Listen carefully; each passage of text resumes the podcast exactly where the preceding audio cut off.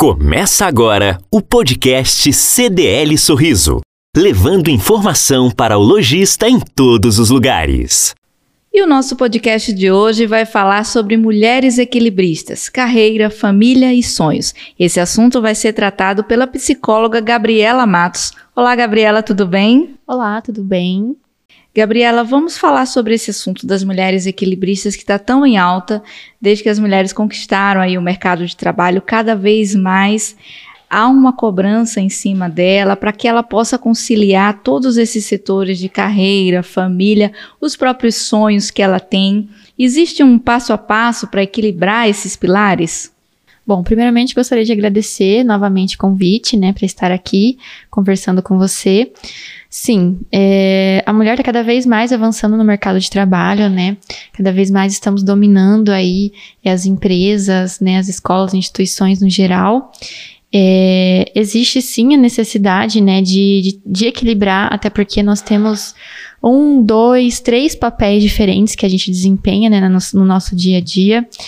Uh, inclusive, algumas pesquisas mostram que as mulheres trabalham cerca de três horas a mais por dia do que os homens, né? Justamente porque além da, da carreira profissional, a gente também tem que conciliar é, a maternidade, os afazeres domésticos, as responsabilidades que envolvem, né, o aspecto, o âmbito familiar. É, e como equilibrar, como manter tudo isso né, em equilíbrio? Primeiro, escolhas conscientes, né? Uh, é importante que a mulher ela tenha essa concepção de que é possível escolher a sua carreira profissional e também ter a sua família, desde que ela consiga organizar a sua rotina, organizar o seu tempo, né, para que tudo seja feito de uma forma produtiva, né? Aquele é, aquele popular dizer tempo de qualidade, né? Com os filhos, com o esposo, é, com a casa também, com a família. Gabriela, por que, que não há essa pressão tão grande em cima dos homens? Né? Normalmente eles têm que se preocupar exclusivamente com o seu lado profissional, mesmo que ele tenha uma família, mulher e filhos, ele não é tão cobrado quanto as mulheres. Bom, esse é um aspecto que vem já há muitos anos atrás, há séculos, né? Então, o homem ele é, nasce e desde sempre o seu foco é o trabalho, porque anteriormente ele era visto como provedor das famílias, né? Então essa responsabilidade por trazer o provento, por trazer o alimento e manter a família era dele. Mas nos anos recentes, né, a mulher também veio ocupando esse espaço e mas a mulher não deixou de ser a mãe, não deixou de ser é, quem gesta né, o filho, quem tem a maternidade. E uh, os filhos, pelo menos nos primeiros anos, precisam da mãe, até quase exclusivamente, né, nos primeiros anos ali. Então a mãe tem essa carga maior do que o homem. Nós temos culpa por repetir esse comportamento machista de deixar a mulher com, com multitarefas e o homem só com uma tarefa? Olha, todos nós temos comportamentos machistas, crenças machistas, porque o machismo ele está intrínseco em todos nós, porque nós crescemos, nascemos e crescemos numa sociedade machista, né?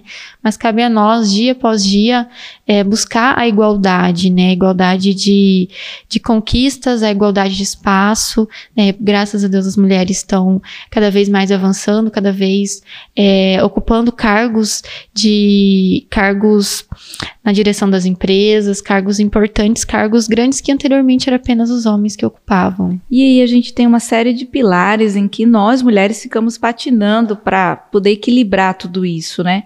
Quando a gente fala de ambição, é, a gente pensa logo assim: eu tenho que adiar o sonho da maternidade para eu alcançar uma graduação, uma pós-graduação, para eu chegar num, num, cargo de chefia.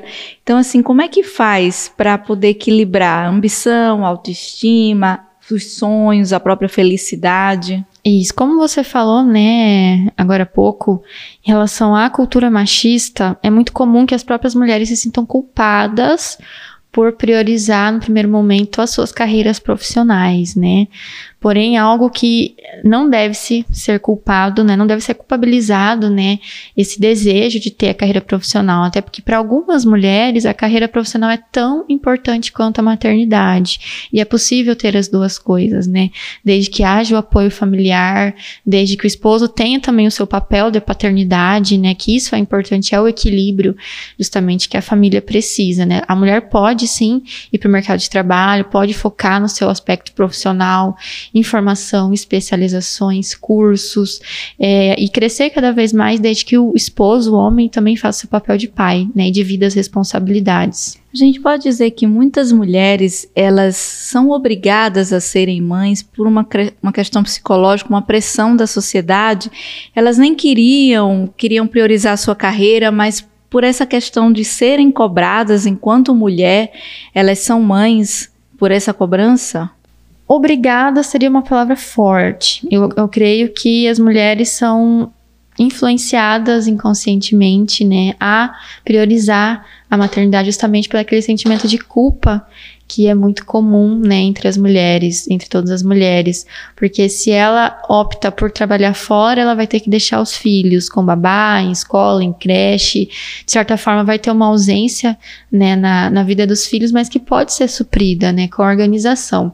Então, eu creio que a palavra seria consciência das, das decisões, das escolhas, né, então não é porque você quer também ter uma carreira, que você quer se sentir realizada e bem-sucedida, que você vai ser ser uma mãe ruim, né? E é importante que nós tomemos essa consciência, né? De que nós muitas vezes somos guiados por impulsos que nem nós conhecemos, mas que nós podemos sim tomar a rédea da situação e fazer o que a gente realmente quer fazer. E as mulheres que optam por não ter filhos mesmo, por uma escolha e não por um problema psicológico ou um problema físico, elas ainda são muito julgadas. Sim, sofrem uma pressão da sociedade, dentro das empresas, né? É muito comum a gente ouvir falar aquela, aquela mulher num um cargo de executivo, né, é, que não teve filhos, que não se casou, ela é conhecida como frígida, como fria, como sem sentimentos, como uma pessoa vazia, justamente porque cria essa esse conceito, cria esse, esse estigma de que a mulher precisa ser amorosa, precisa ser afetiva, precisa estar em casa, precisa estar chocando os ovinhos, né, precisa estar próximo dos filhos, mas como eu falei, são escolhas, né? Todas têm o direito de escolher. E no quesito felicidade, ela precisa ter um autoconhecimento para ela identificar quais são as áreas da vida dela que ela quer focar, para que ela possa achar esse ponto de equilíbrio, né? Exatamente. E também em lidar, né? Ela precisa ter o autoconhecimento sobre os limites dela, sobre os objetivos, para poder lidar com esses sentimentos, com essas com essas crenças de que a própria sociedade tenta impor, né? E também a mulher ela é muito cobrada, é mais cobrada do que os homens. Porque como todos nós sabemos, quando a gente tenta, a gente tem a possibilidade de fracassar, mas para a mulher esse fracasso ele é muito mais aparente, né? Então as pessoas duvidam, as pessoas criticam, as pessoas julgam e ela tem que lidar com essa pressão ainda mais nesse, nessa relação. Por isso que é importante o autoconhecimento para ela reconhecer os limites dela, para que ela consiga resgatar, né, a força, que ela se dedique e que ela tenha o foco no objetivo que ela quer conquistar. Como é que as mulheres podem inserir os homens em todo esse contexto, nessa busca aí por equilibrar todos esses pilares? Como elas podem inserir? Bom, definindo os papéis, né? Se é um cônjuge, se é um parceiro, é, olhando para as obrigações domésticas, por exemplo, tem que definir os papéis, quais são as responsabilidades, porque o homem ele entra também como uma figura importante né, dentro dos lares, que anteriormente todo, todas as responsabilidades eram voltadas para as mulheres. Hoje esse cenário já mudou. E seja na, na empresa também tem que responsabilizar né, os homens pelos seus papéis, pelas suas responsabilidades e também não pode atribuir tudo a si não centralizar todas as atividades, seja na empresa, seja fora dela. E a autoestima, como é que fica nisso tudo? Bom, é, autoestima tá junto, tá relacionado ao autoconhecimento, tá relacionado à autoconfiança, tá relacionado à visão que a mulher tem dela mesma, né? Da, da, da, do sentimento de força, de capacidade, de pertencimento que ela tem, então também tá, tá relacionada com todo esse contexto. Ok, Gabriela, muito obrigada por sua participação aqui conosco. Nós temos vários assuntos para discutir e você volta em breve. Muito obrigada.